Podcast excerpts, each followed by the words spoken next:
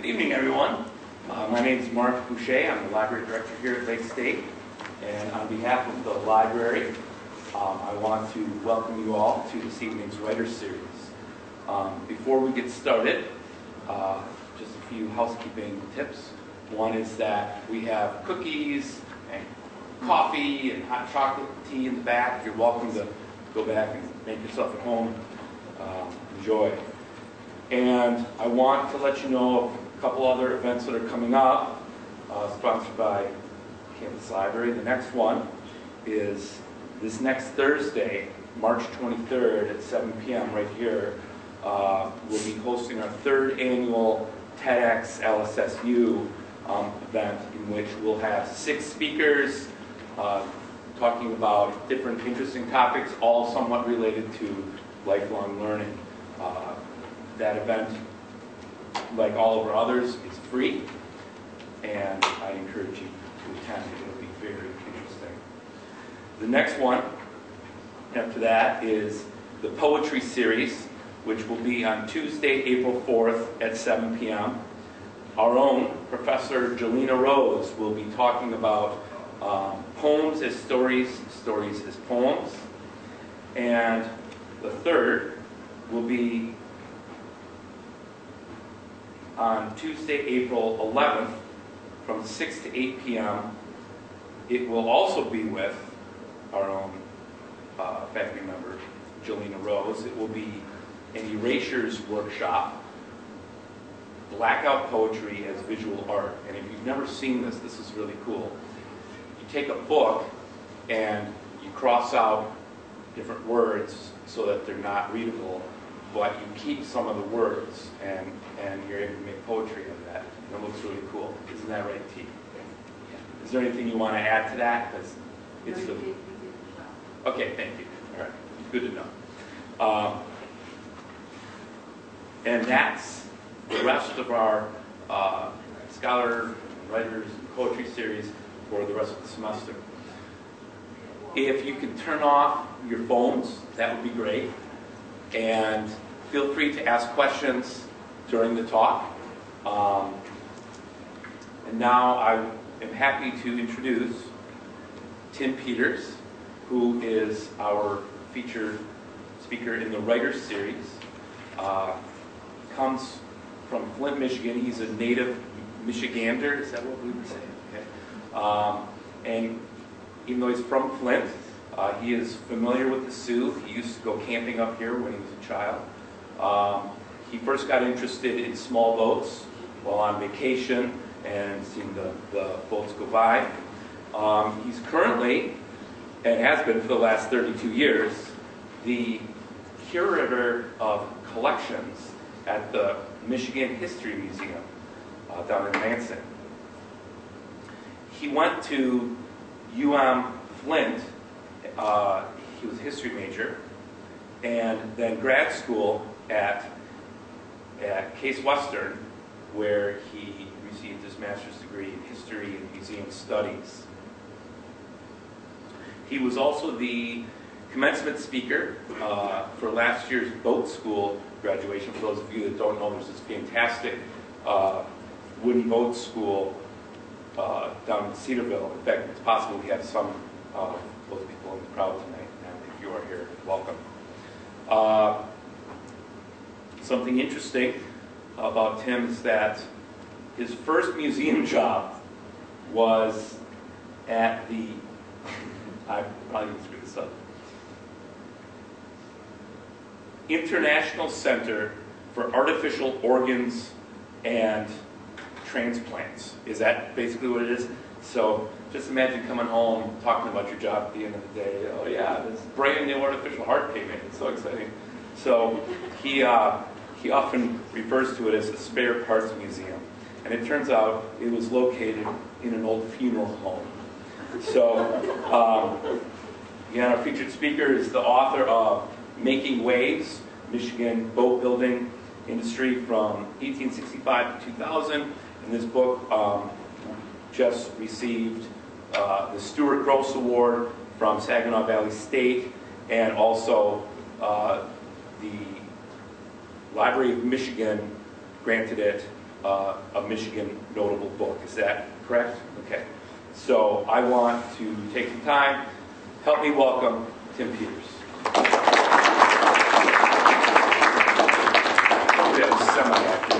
Okay, thanks. Well, again, I want to thank the library staff for the introduction and uh, invitation to come up tonight.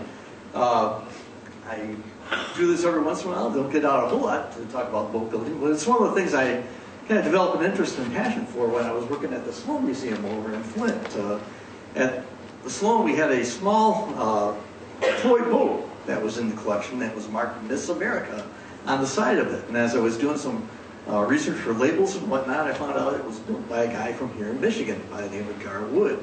And led to a larger uh, study of boat building in general and, and became sort of a hobby and passion over the past 30 odd years. And so uh, eventually it became uh, the source of this book. And so I'd like to talk a little bit about making waves and our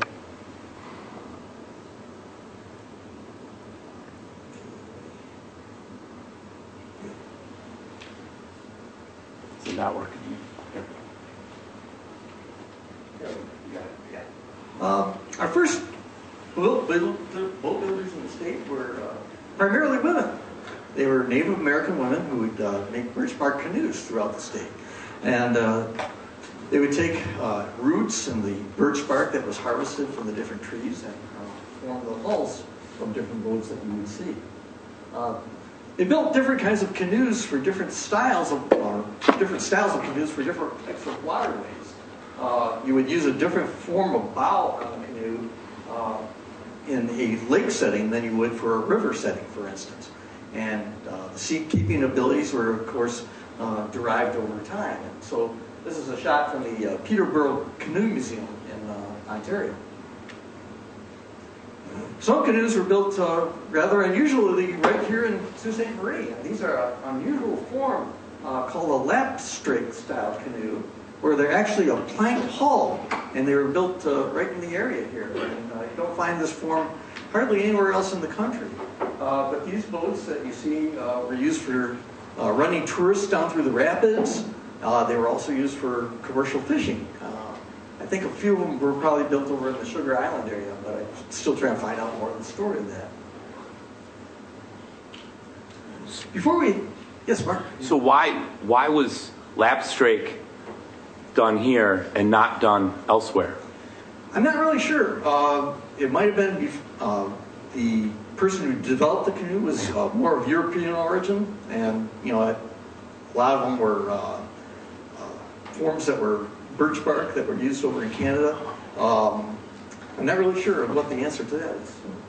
Uh, our first recreational boats and, uh, were preceded by work boats that were oftentimes small rowboats or yawl boats that hung off the back of Great Lake schooners like you would see here. Uh, we also had Mackinaw boats, which are a traditional boat form that was uh, commonly used down around the Straits of Mackinac.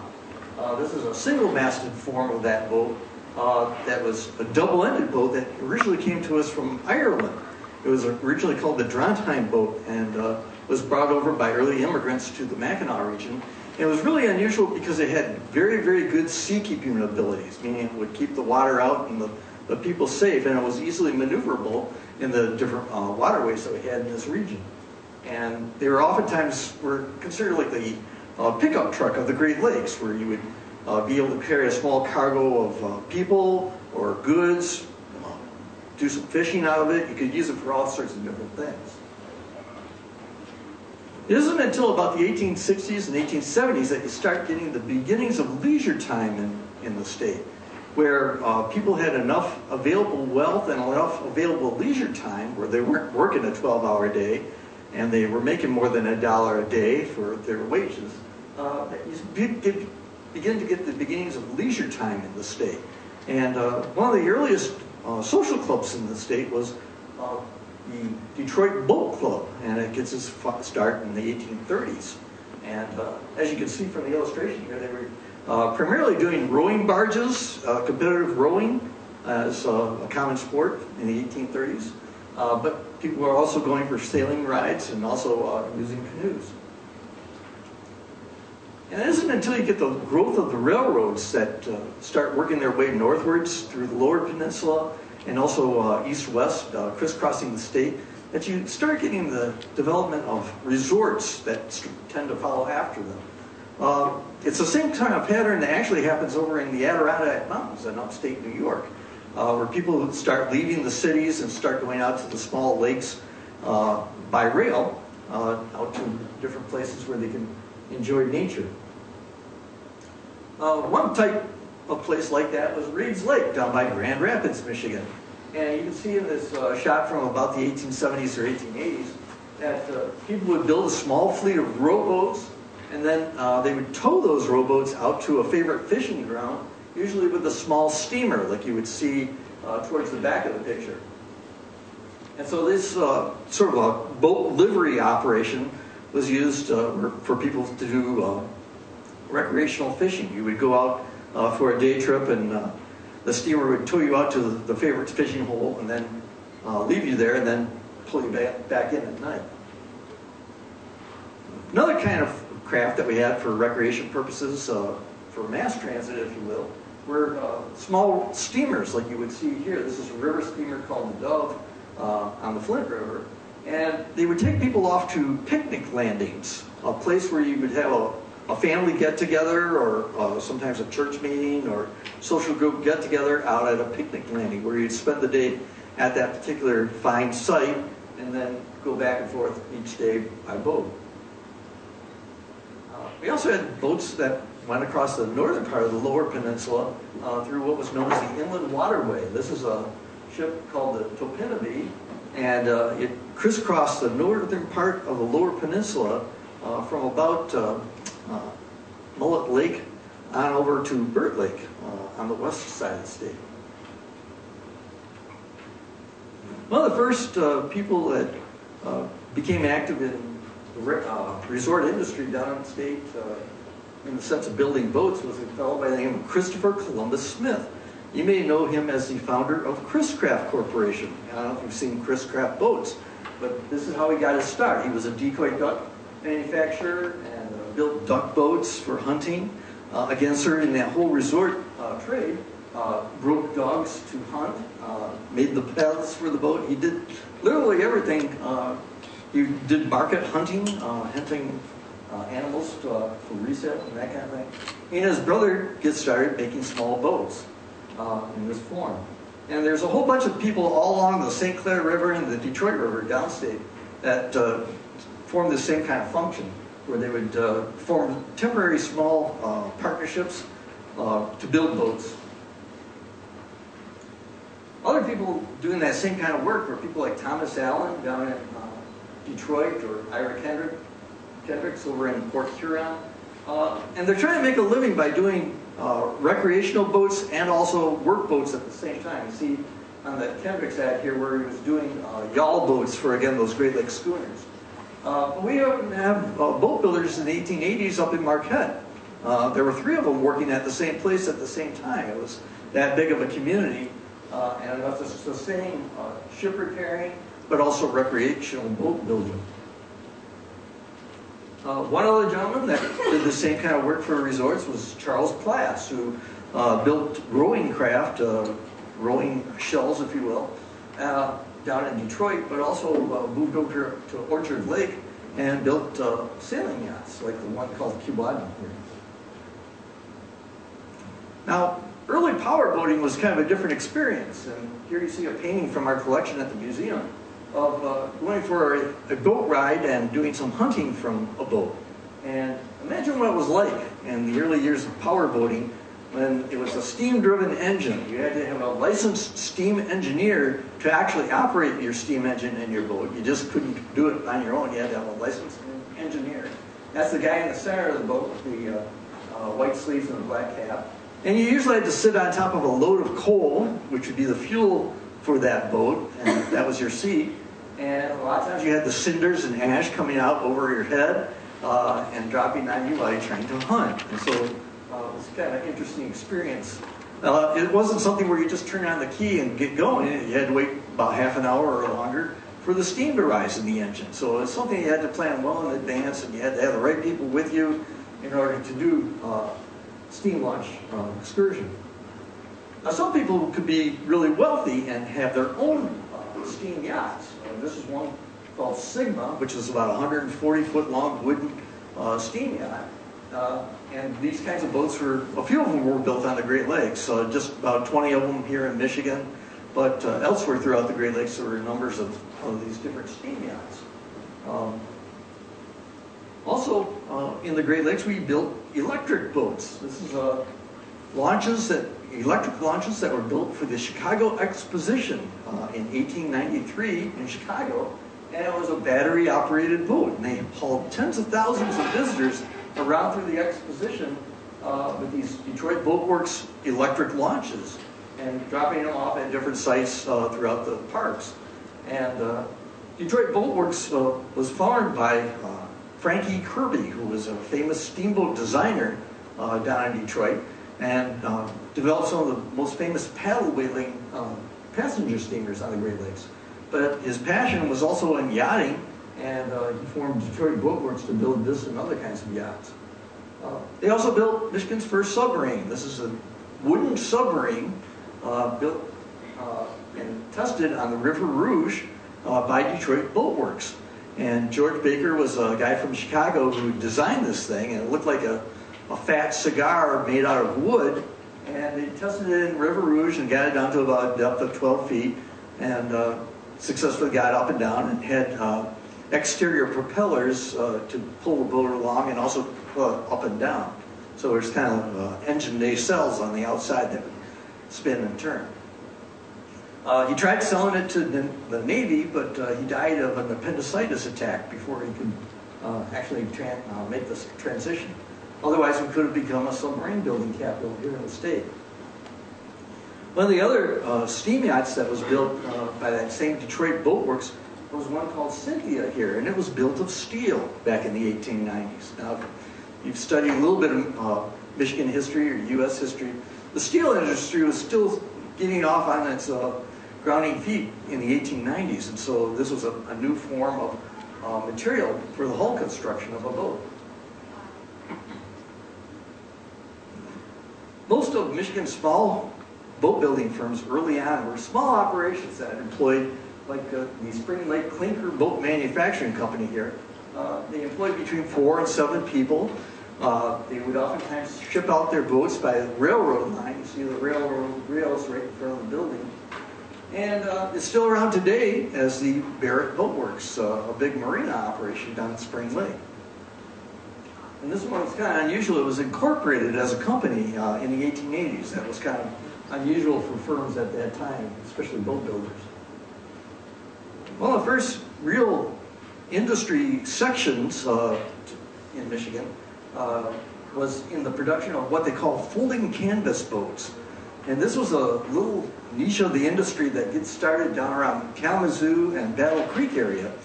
And they would build folding canvas boats that could be tucked away into a bag or a box and then uh, transported by horseback uh, to your favorite lake or uh, hunting grounds.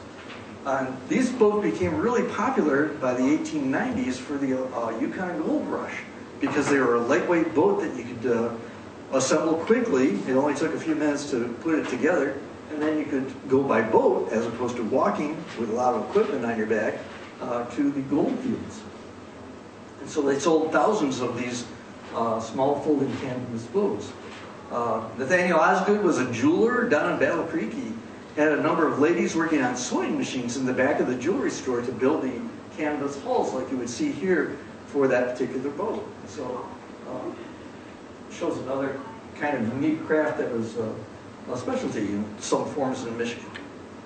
Uh, there's a number of different companies that uh, follow the path of uh, Nathaniel Osgood. There's the Life-Saving Folding Canvas Boat Company and the Kalamazoo Folding Canvas Boat Company and a number of others. Also on the west side of the state, we have our first uh, marine gasoline engine makers. And well, the first one in the country was Clark Sintz, who gets his start over in Grand Rapids, Michigan. Uh, before even that, he was in Ohio uh, and developed some of the early prototypes of early gasoline engine. Uh, but he comes up to Grand Rapids and creates a company that employs about 40 people by the mid-1890s. And he invents what's known as the two-cycle gasoline engine. It's the same kind of engine that you see on a lawnmower today, where it's a very simple kind of engine. This is what it looked like. It was about a 300-pound piece of equipment that would go in the, boat, in the boat. And boats made a really good test bed for testing out the engines because they could handle a whole lot of weight and not a whole lot of horsepower in this particular instance. Uh, it has a, a huge uh, flywheel on the front end that could uh, maybe weigh a couple hundred pounds, and then a single vertical cylinder over here that uh, would be what they call hit and miss firing, where it would hit every once in a while and, and not every time. Yes? How many horsepower would that be? About two. Yeah. Yeah, it's about a whole lot of weight for that two horsepower. But they, again, they were just starting to develop the idea of what an internal combustion engine would be like. And a lot of that same development takes place over on the west side of the state, over in Grand Rapids area, and also in uh, St. Joseph area. Uh, another guy who gets to start building these early gasoline engines is Charles Brady King. He's also the first guy to drive an automobile on the streets of Detroit. But uh, he gets to start primarily as a boat builder. He has one of those early gasoline engines that he's testing out in the 1890s uh, before he goes off to war during the Spanish-American War in 1898. Uh, he later comes back and, and uh, gets into automobile building as opposed to boat building. One other person that develops his own engine and his own boats is a fellow by the name of George Gear. And uh, George Gear uh, builds the uh, Monitor engine over at Grand Rapids and also uh, has his own yacht works on that same Reed's Lake that we saw a little bit earlier on the earlier shot. But he's also building uh, engine castings that he could sell to other people and also uh, small boat frames that you could ship out as a package to different people. The yacht clubs and the boat clubs were really the social organizations that really helped promote early boating. Uh, what we have is uh, small organizations in most of the major cities throughout the state. Uh, they have a, a, boat club or a yacht club that might consist of 100 people or, or fewer, sometimes 40 or 50, that uh, would either do sail racing or early powerboat racing. And it's really these yacht clubs and uh, motorboat clubs that developed the early rules for racing early on, for uh, boating in general. Just because the gasoline engine had been developed in the 1890s doesn't mean that sail racing hadn't gone away. Uh, this is a world's champion or Great Lakes champion uh, called Spray uh, that was a popular boat down in the Detroit area uh, in about 1905. And so the early yachtsmen were really worried about what was going to happen with this new gasoline engine. Is it going to uh, caused sail racing to, to go bye-bye, and it ended up being very popular even today. One of the big early manufacturers in terms of companies uh, is a company called uh, Truscott Boat Manufacturing Company. I don't know if you can see real well, but in this picture showing the shop floor of their boat shop, there's all kinds of different sizes and shapes and forms of boats being built all at the same time. There was no uh, standardized set of construction that was going on. It was all uh, pretty much done as orders came in. And people would build a boat, uh, be it a small rowboat right next to a 40-foot yacht, as you can see from the picture here. The workman would have to go off to a uh, tool bin to get the proper parts to build the yacht with and then go back to his workstation and, and build the boat. And uh, that was done uh, throughout this plant uh, down in St. Joseph, Michigan. And they employed about 200, 240 people as early as uh, 1905. They also built their own engines. Uh, this is typically what the uh, boats that they manufactured look like. It's a small gasoline-powered launch uh, with, again, a pretty heavy engine, but slow speed, uh, but was a good form of entertainment and recreation for a lot of people. Another early manufacturer in the state that became very large was over in Muskegon, Michigan and it was actually uh, named after the city of Racine, Wisconsin. It was called the Racine Boat Manufacturing Company. What happened was that the company got burnt out of its home in Racine, Wisconsin. And Muskegon, if you know your Michigan lumber history, uh, was one of those cities that was losing its uh, lumber uh, sawmills and whatnot because all the timber had been logged off, the big timber, let's say. And so they were looking for industries that they could fill in uh, to replace that with uh, for all the jobs that they were losing with the loss of the lumber jobs.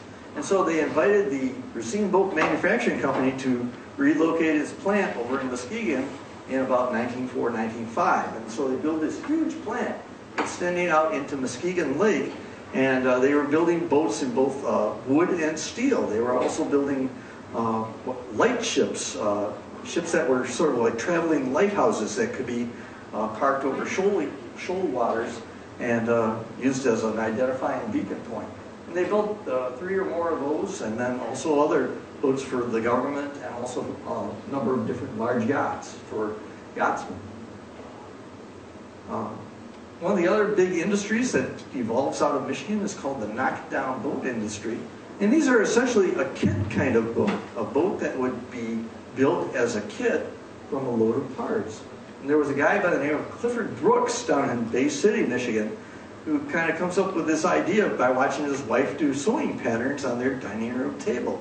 She was laying out paper patterns on top of pieces of cloth, and he said, huh, you know, if I do this only doing it with wood and paper patterns, I could make boat parts and then package them together. And then I could send them by mail order all over the country. In fact, all over the world. And by 1905, uh, Clifford Brooks and Brooks Boat Manufacturing Company was building something on the order of 10,000 boats in a year and shipping them by mail order as parts or kits uh, to places all over the country. He was also a newspaper advertising executive who uh, uh, knew how to use the press in terms of advertising to get the boat uh, information out there to a populace. And uh, they would sell them through uh, mail order catalogs. You would find an ad in a magazine that advertised the company and then uh, you would get the catalog, you would find the kind of boat that you want, and then you would telegraph the company or telephone them uh, what boat you wanted of a stock number of uh, boat parts. And then you could have your friends uh, help you build it in your backyard and uh, launch it, and you could all go out for a fine sailing expedition. And so this whole concept of KD or knockdown uh, boats starts off in continues on in the Bay City and Saginaw area uh, rather prominently. It soon spreads it to other parts of the country. It even gets into building knockdown houses. There were huge house companies like Aladdin Homes and uh, North American Homes and others that took that same idea of building a, a, home out of kit parts and you could build a house out in the desert where uh, it was just shipped out to a specific spot and you would build it from there. The downriver area around Detroit area was also a leading uh, location for building cruisers, high-speed cruisers, uh, in about 1914 up to the time of World War One. And there were some big engine builders. Uh, yeah. What did they consider high speed? Like uh, high speed, miles an hour? Uh, 35, really? 35, 40 for a boat like this. Uh, these are huge engines in this boat uh, by this time. This would be uh, uh, needed here uh, around World War One, you could reach about uh, about 30, 35, something like that, uh, with a 12-cylinder engine that would be a third again longer than this table, and just a huge piece of equipment. Uh, Carleton Willoughby was a, a, designer that later got into shipbuilding. Uh, he also designed some of the Staten Island ferries a little bit later on.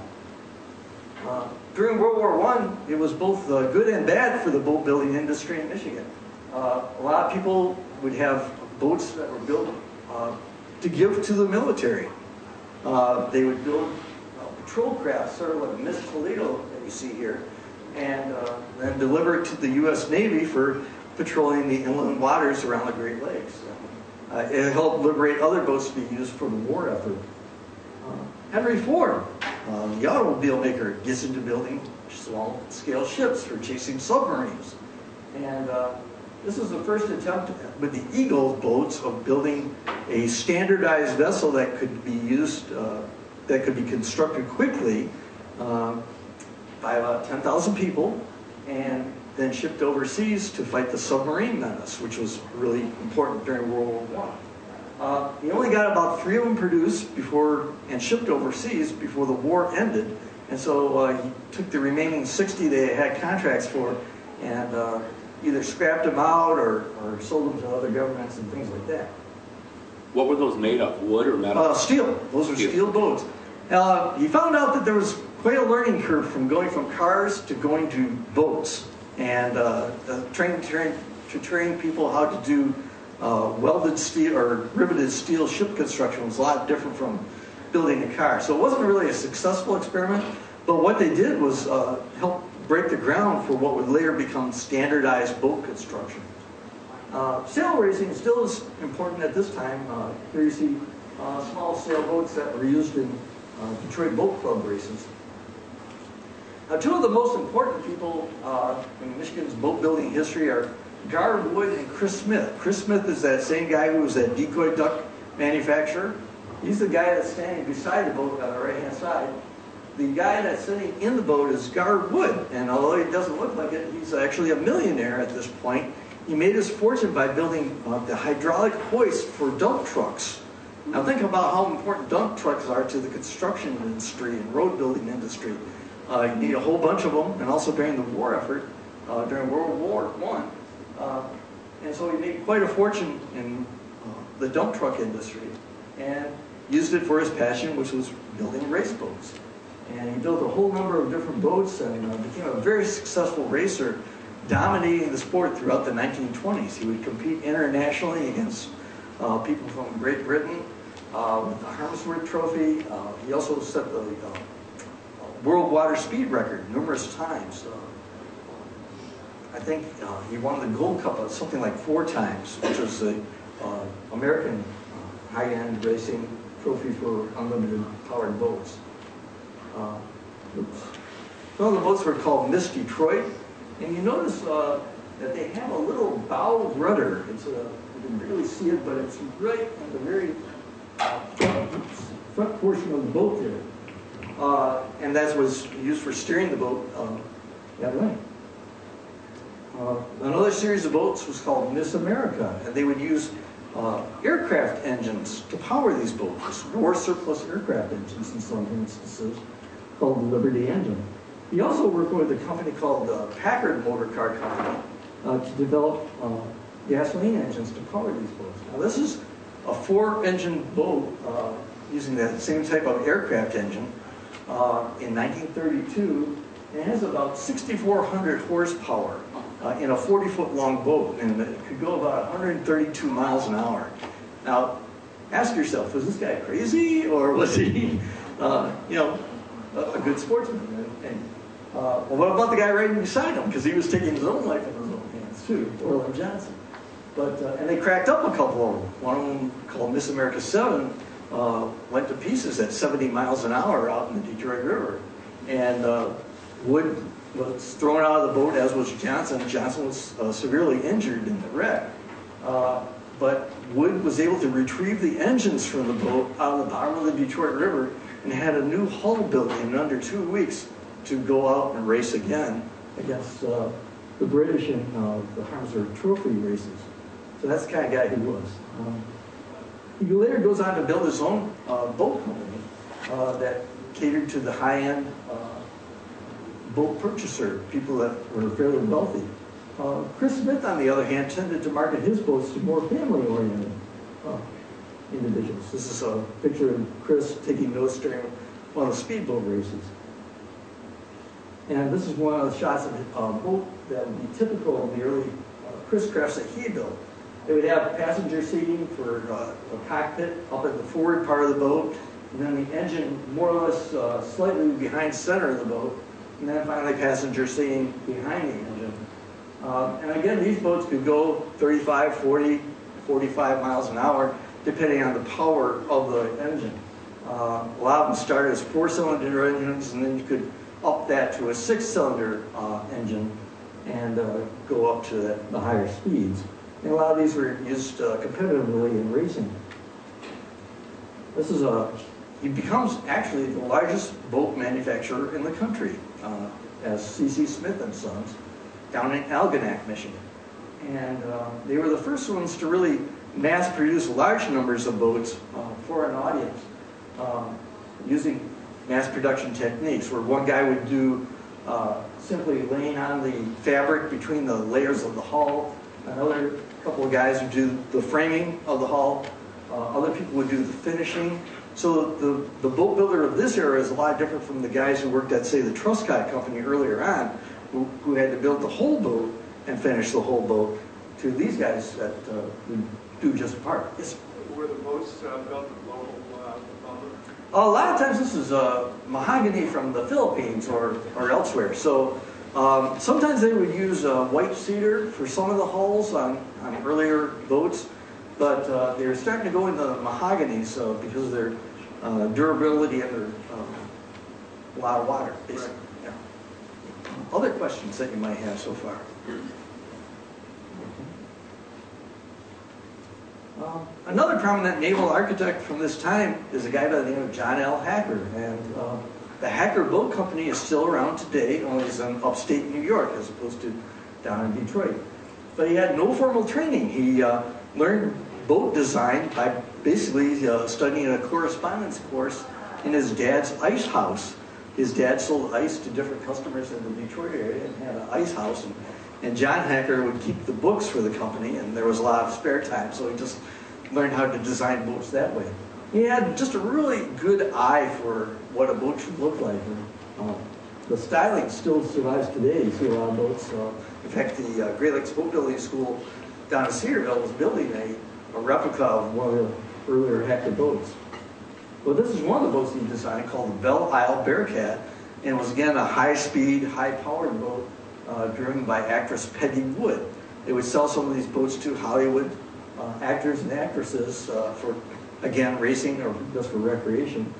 Um, the Hacker boats were a lot, again, quite similar to the uh, Chris crafts that you saw earlier with the, the same kind of layout with the cockpit forward and forward steering controls, engine in on everyone, and then uh, passenger accommodations towards the rear. Horace Dodge of Dodge Motor Car Company fame was also a boat builder and boat racer. Uh, he built boats called the Dodge Water Car that he intended to market through the Dodge auto dealerships. And this is Horace driving one of the uh, one of those boats. Uh, John Hacker also designed, also designed the Century Thunderbolt, which is a, a high-speed, smaller racer with indoor uh, inboard power. And uh, these were very prominent in racing in the 1920s and 1930s.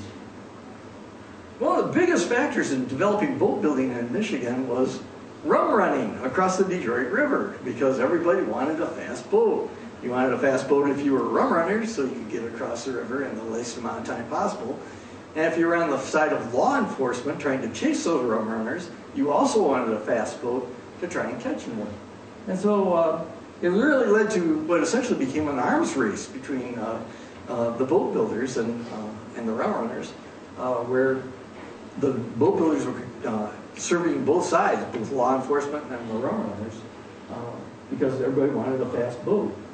Uh, here, the, at Detroit, the river was only about a mile wide, and so it's estimated that something like 75% of the alcoholic beverages coming into uh, the United States came across this one mile stretch of river. And there were all kinds of hiding places along the river. There were islands, there were um, boat houses where you could go in after dark and, and uh, have your uh, cargo tenant transported over to Chicago by, by vehicle after you got across the river. But uh, the Canadian government would also uh, help by establishing export docks. And uh, you could pull up to an export dock and say, I'm taking this load to Havana, Cuba. And they didn't care. They just signed the paperwork and off you would go across the river to uh, drop it off at your neighbor's house. Uh, occasionally, the, the rum chasers uh, would catch up with somebody and uh, they would find a quick way to dispose of the cargo, usually by throwing it overboard, where that alcohol has been kept in a very cool, dark place for about the past century. So think about that. If you go scuba diving in the near future, and probably in the St. Mary's River right here, similar kinds of things might happen. Would it still be good if I found some? Possibly, yes. uh, the only reason why I know that is that I was working with some divers once who uh, salvaged a cargo from a shipwreck called the Regina that sank in the Great Storm of 1913. They cracked open a bottle of champagne that they found on it. It was still good. I'm not sure I'd drink a whole lot of it, but it was. Uh, one of the big knockdown boat manufacturers that becomes uh, famous later on is a cruiser manufacturer. It was Defoe Boat and Motor Works, and they would build uh, large-scale cruisers for the auto barons, people who made their wealth in the automobile industry. But they also subcontracted uh, to people like Horace Dodge to build the Dodge water cars because he didn't have enough plant capacity to build his own boats. So these small boats that you see in the foreground here are Dodge water cars that are ready to be shipped uh, out of the uh, Defoe Boat and Motor Works plant up in Bay City. Another prominent builder uh, that worked with John Hacker uh, to build a few of his cruisers and stuff was a fellow by the name of Ben Huskin. And Ben Huskin built a boat from a Hacker design called Thunderbird. And this boat you can still ride on over in Lake Tahoe. And it was called the uh, 70 Mile an Hour Cocktail Lounge. It was owned by Bill Harrah of Harrah's uh, in Reno, Nevada. And it had an all stainless steel upper cabin and then a mahogany hull boat like you see here. And just uh, very famous boat. It was later on uh, the subject of a U.S. postage stamp. And uh, it was known as a 1939 design. And you can still ride on this boat today for a small fortune.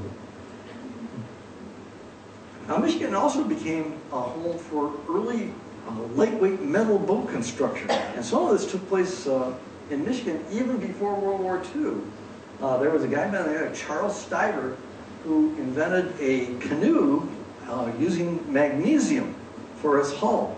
Magnesium being a real lightweight metal uh, that was being produced by Dow Chemical Company. And uh, in the late 1930s, he uh, received a patent for building uh, Stiver canoe. This is an advertisement for that canoe, uh, made out of what they called Dow metal at that time. But I love this ad because it talks about it's the easiest of all canoes to handle. It's much stronger than wood, safe even for children. And assuming that the kids would go out on their own, uh, take it down the river. But uh, he has a small company that builds about 100 of these canoes before he goes out of business uh, towards the tail end of the Depression.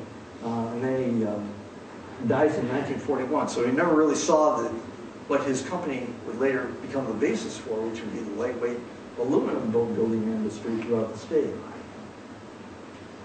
Now, during World War II, uh, Michigan boats played a real, real important role in terms of uh, taking Europe back uh, from Germany and also the Pacific Islands back from Japan. We built thousands upon thousands of landing craft here in Michigan. If it wasn't for those land, uh, landing craft, uh, Normandy could never have been invaded, nor the Pacific Islands. And so uh, these landing craft, oftentimes built by Chris Craft and other kinds of boats of other kinds, uh, were real important for the war effort. Some of the other kinds that we built here were uh, prototypes of what they called the torpedo boat, uh, or patrol torpedo boat, PT-3. And this was built by Fisher Boat Works down in Detroit. It was a little too small in terms of the Navy decided that it wasn't an appropriate size of boat that they needed to do that kind of work. And the contracts went to other companies in other places, but some of the important prototyping work was done here in Michigan.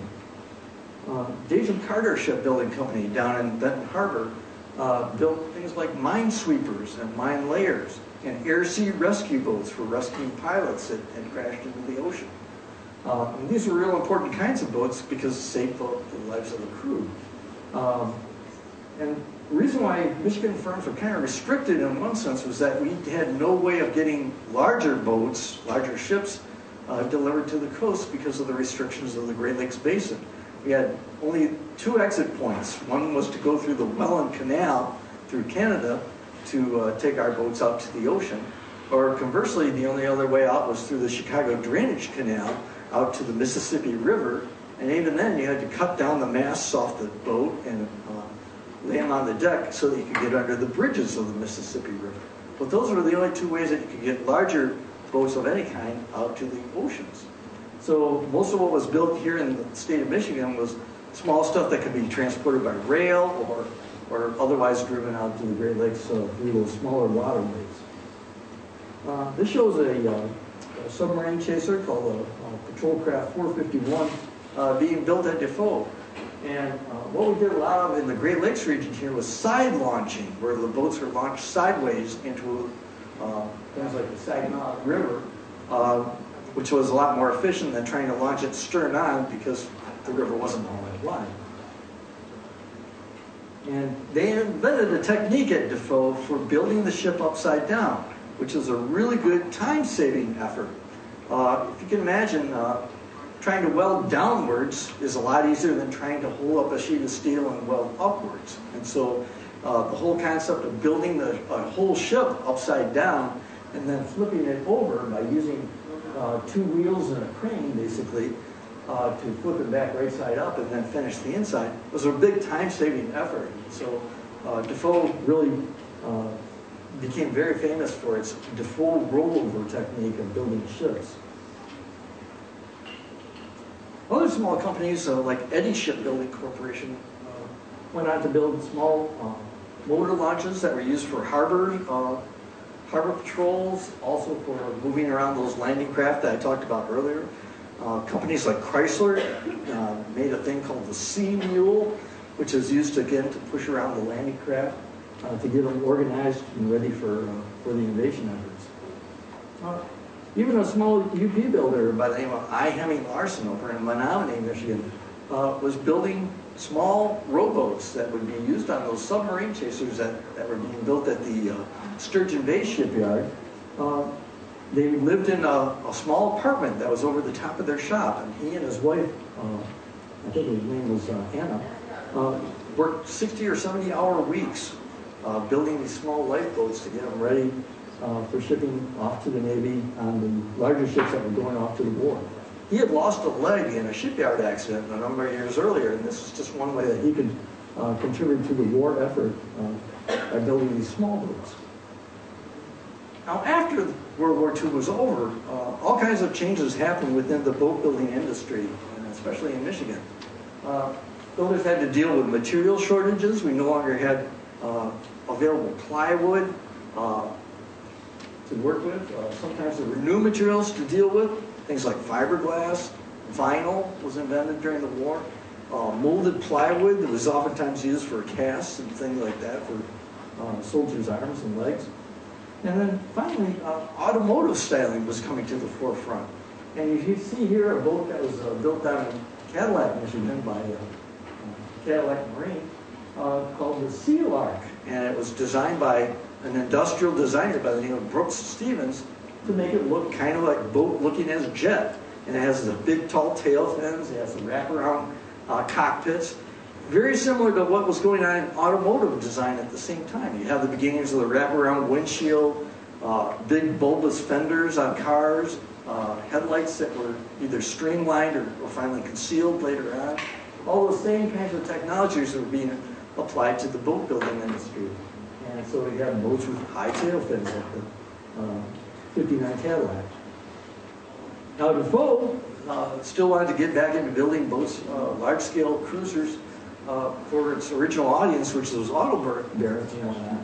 But uh, they tried to build one that was a little bit too big. It was a 106 foot long cruiser that uh, never sold too well. So they ended up getting out of building pleasure boats and going back into building more work boats and things on that order. And also more military contracts after the war. Another UP builder, uh, T. Dale Vinette, over in Escanaba, built uh, things like the Isle Royale Queen II, which is a ferry boat that would take passengers out to Isle Royale. And uh, he came back from the war as a uh, deep sea diver who had learned welding techniques as part of ship repair work, and that's how he got started in boat building. He also made a large number of fish tugs and other kinds of work boats, but also recreational cruisers up to about 30 feet long. One of the biggest small recreational builders in the state for lightweight metal boats was Harwill Incorporated, uh, builders of aerocraft boats. And it was started by two guys, uh, Leon Harkins and uh, a last, fellow by the last name of Wilsey, uh, who combined their last names to form Harwill. Uh, and they got their start building uh, bomber wings uh, at the Briggs manufacturing plant down in Detroit. So they had learned how to manufacture things out of aluminum really well with all the different riveting techniques and whatnot. And they were able to apply that same technology to building lightweight aluminum boats. And here you see uh, small aluminum runabouts. Uh, This was an experimental boat that they developed in 1958, uh, kind of a big outboard powered uh, cruiser, default, that's currently at the museum down in St. Charles, Michigan, downstate. Um, Mark, I think I was a a Wagemaker Wolverine, and uh, this is a a boat that was made of molded plywood, and uh, they would use two-tone paint jobs, again, similar to what the automotive industry was doing. But uh, molded plywood was uh, used by making plywood and then applying it to a mold under high pressure and uh, temperature uh, to make uh, really deep forms, uh, curves in the form of, of the wooden hull. And it became a very strong, uh, sturdy type of boat hull to build. And they would sit, uh, all, all over the country. So, uh, Wagemaker became one of the uh, leading manufacturers of what we call uh, molded, molded plywood hulls. Another one And those happen to be some of the most beautiful boats ever built, aren't they? I say that because I have them. Alright. Uh, Another prominent boat builder was Century Boat Works over in uh, Manistee, Michigan. Uh, They again went to the automotive stylists to uh, build boats with uh, vinyl tops and uh, wooden hulls, but still uh, carried out the same type of techniques that the automotive stylists would use. Uh, Some boat companies just never got off the ground successfully at all. Uh, This was a post-war manufacturer called Turner Enterprises. They built a boat called Turner Craft. Uh, They built them in very small numbers out of fiberglass, but uh, it never caught on, maybe because the styling wasn't really good. Uh, But they're very, very collectible nowadays because there were so few of them ever built. And so rarity gets into the whole thing of uh, boat collecting sometimes. Arena Craft was formed by uh, Dan Arena, who was a prominent uh, speedboat racer. And this was a company over in Mount Clemens, Michigan, that would build uh, high-powered fiberglass hull boats. And again, you see those same tail fins, and uh, they would use automotive-type engines uh, called Dearborn Interceptors for powering these, these boats. And they were kind of expensive, but also uh, very fast and would get you around rather quickly. Other people would be more used to using uh, outboard powered boats like the Aqua Swan made over in White Pigeon, Michigan. It was an aluminum uh, boat that uh, was also built early on in steel. And uh, a lot of early agricultural tank manufacturers, people who would make tanks for uh, watering horses or, or feed on different farm lots and whatnot, got into boat building uh, by getting to metal hull boats by using the same technologies that they would use to build a tank to build a boat. Now, uh, John Hacker, one of those early uh, mahogany runabout builders and designers, uh, continued to build boats after World War II. Uh, and inflated uh, some race boats. Uh, this one was called My Sweetie, and they would use war surplus Allison aircraft engines to power uh, these racing boats on the Detroit River. And huge crowds would come to see these boat races. Sometimes 200,000, 300,000, 500,000 people would come down to the waterfront to watch these uh, people compete. Another prominent uh, builder here in Michigan was Les Staudacher.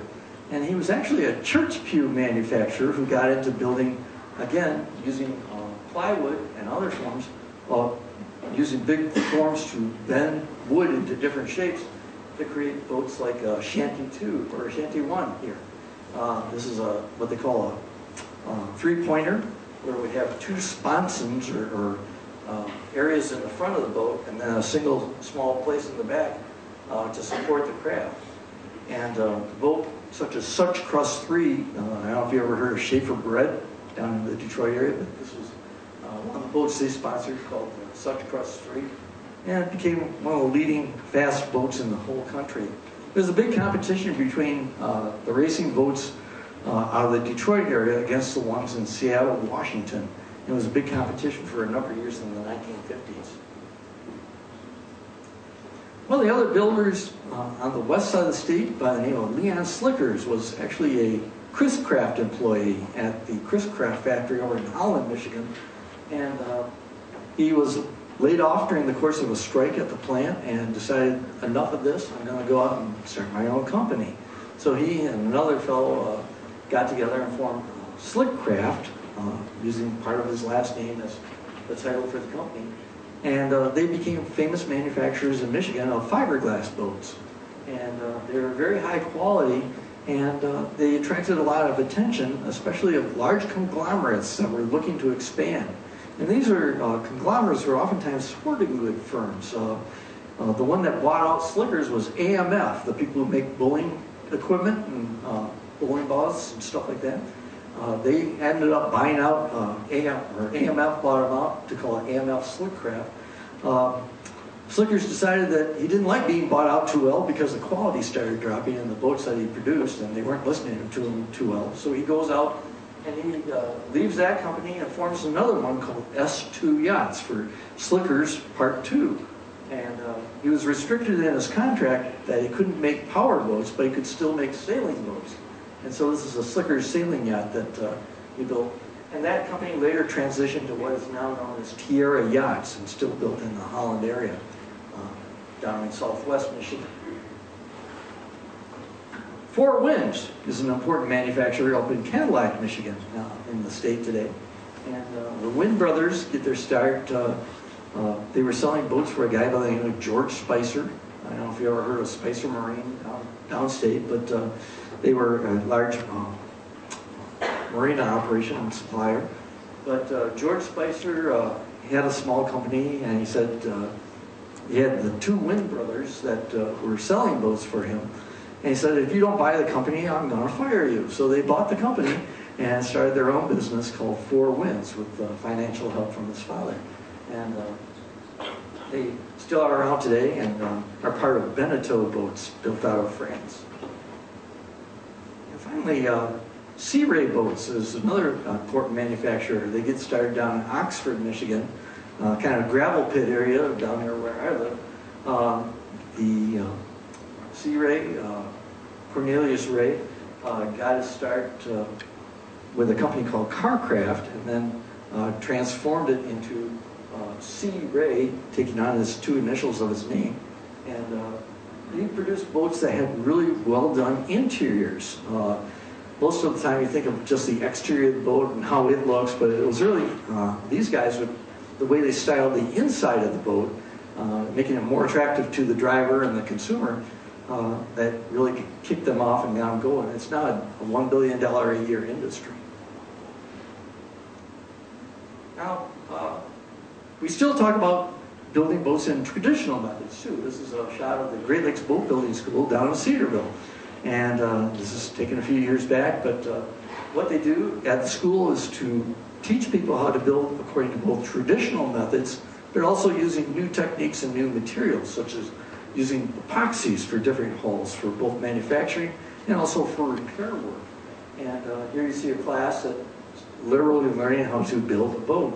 And uh, I think uh, I had the opportunity this past summer to go down and, do their commencement speech. It was amazing the kind of craftsmanship that's involved in building something like this. But uh, it's really important for uh, keeping wooden boats around to keep the preservation techniques for them around. And it's real important for have people who have that same kind of, of skills and workmanship uh, to do the work for you. Uh, there's still families involved in boat building. This is Steve and Ben Van Dam, uh, taken back in the 1970s probably. Uh, the little boy that you see is now the project manager for Dad's company. And uh, uh, Ben Van Dam is still building boats today, but they build very nice custom boats down in Boyne City. And when you go about studying boat building history, I, I got lucky. I, I work in a building that also has a library in it. And so I, I have a library in Michigan across from the hall from me where I can go there on my lunch hour and do some research. But there's lots of places like the Shouldice Library here that have great resources for you to take a look at. And things like uh, city directories that are both in the library here and also at Chippewa County Historical Society. You could learn all about boat builders just in this area alone. Uh, there's things like census records that show you how you could link uh, family members together in terms of the history Uh, there were a couple different people by the name of Hyacinth Chenier uh, that were Mackinac boat builders down on uh, Mackinac Island in the 1850s. And the only way I could figure out who, who they were was they spelled their names just slightly different uh, in the census records. They were father and son, I think.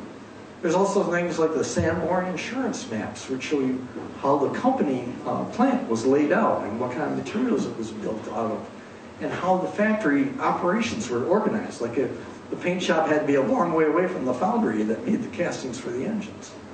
Um, there's a lot of old periodicals online. You could read uh, old boating magazines from 1919, like I was doing last night on my sofa, uh, and finding different boats that were built by John Hacker. Uh, there's also things like oral histories where people have interviewed boat builders and collected those and put them in the libraries. And those are real important resources because they can oftentimes give you clues to how a boat was built um, as an individual and what kind of um, what the daily work life was like. Um, one of the stories I talk about in the book is about a high school student who uh, was making plugs, little wooden plugs that went over the screws in those boats that were built at the Dachel Carter shipyard during World War II. And they gave him a special um, drill bit to cut them out with out of little pieces of uh, thin mahogany. And that's what he did after his homework was done, is just crank out little button after little button of mahogany and turn them over by the bushel load to the shipyard. And then they were incorporated into those ships. But that's how he helped with the war effort. And so it was a real important story to, to pass on. And the only way I found out about it was somebody had interviewed the guy because he'd uh, worked in a shipyard for a little while. So oral histories are real important. There's also records at your local historical society that can oftentimes be helpful. And uh, finally, ask for help. And uh, that concludes the formal part of my presentation. So, uh. Any questions I can try and answer? Yeah. Were there any major boat builders here in the Soo? Um, the only one I, I can think of, and I, I might have the wrong city on this because there's like 1,500 boat builders in the state. Uh, there's Portage Lake, or Portage Lake Machine and Marine, and they were building landing craft during uh, um, the Korean War, and it was a, a an important manufacturer at one time. Uh, there's Elmo Kibbe, who is a, a longtime builder who uh, I think probably operated a boat livery, like we saw early on, where he would build a lot of different rowboats. Uh, small, small scale builder. It was Kitty and Shields in its earliest years. Um, uh, Mary June, I think, uh, is related to a boat builder by the name of Francis uh, Xavier Pena, uh, who was a, a longtime boat builder from about 1910 on up through the 1920s. Again, small scale builders, but they had small shops that would hire two or three people and, and still build uh, numerous boats. Uh, maybe not real high powered boats, but very, very important little companies of their own right for serving the local populations. So um, there's going to be a big uh, boat exhibit over at the Bonifas Art Center this summer. Uh, if you get a chance to head over to Escanaba, um, they're going to be doing a thing on wooden boats over there, uh, I believe, and, and talking all about UP boat builders. So that'll be a real interesting exhibit to see how that turns out. So, any other questions that I can try and answer? Okay, uh, yes, sir. Is that going to be the, the uh, project in is do you have a date on that, or? I think it's August, but I'm not certain of the exact start date. But uh, yeah, if you contact the Bonifas, they can probably get you the actual start and stop dates for the exhibit. But uh, yeah, it'd be well worth taking in and, and taking a look at. Um, how would you study boat building in the UP? You know, I mean, there's all kinds of manufacturers. Uh, there's uh, a company called Marble Boat Company over in, uh, again, Escanaba area that, uh, or uh, Gladstone. And it got it started as part of Marble Arms Company, the sporting goods manufacturer. It only lasted for about two, three years, but it was still you know, making plywood boats and, and an important little business. And, it's just real interesting stuff to figure out where they start, how they get started, who starts them, how long they last, those kinds of things. So again, thanks for your time tonight. Really Thank you.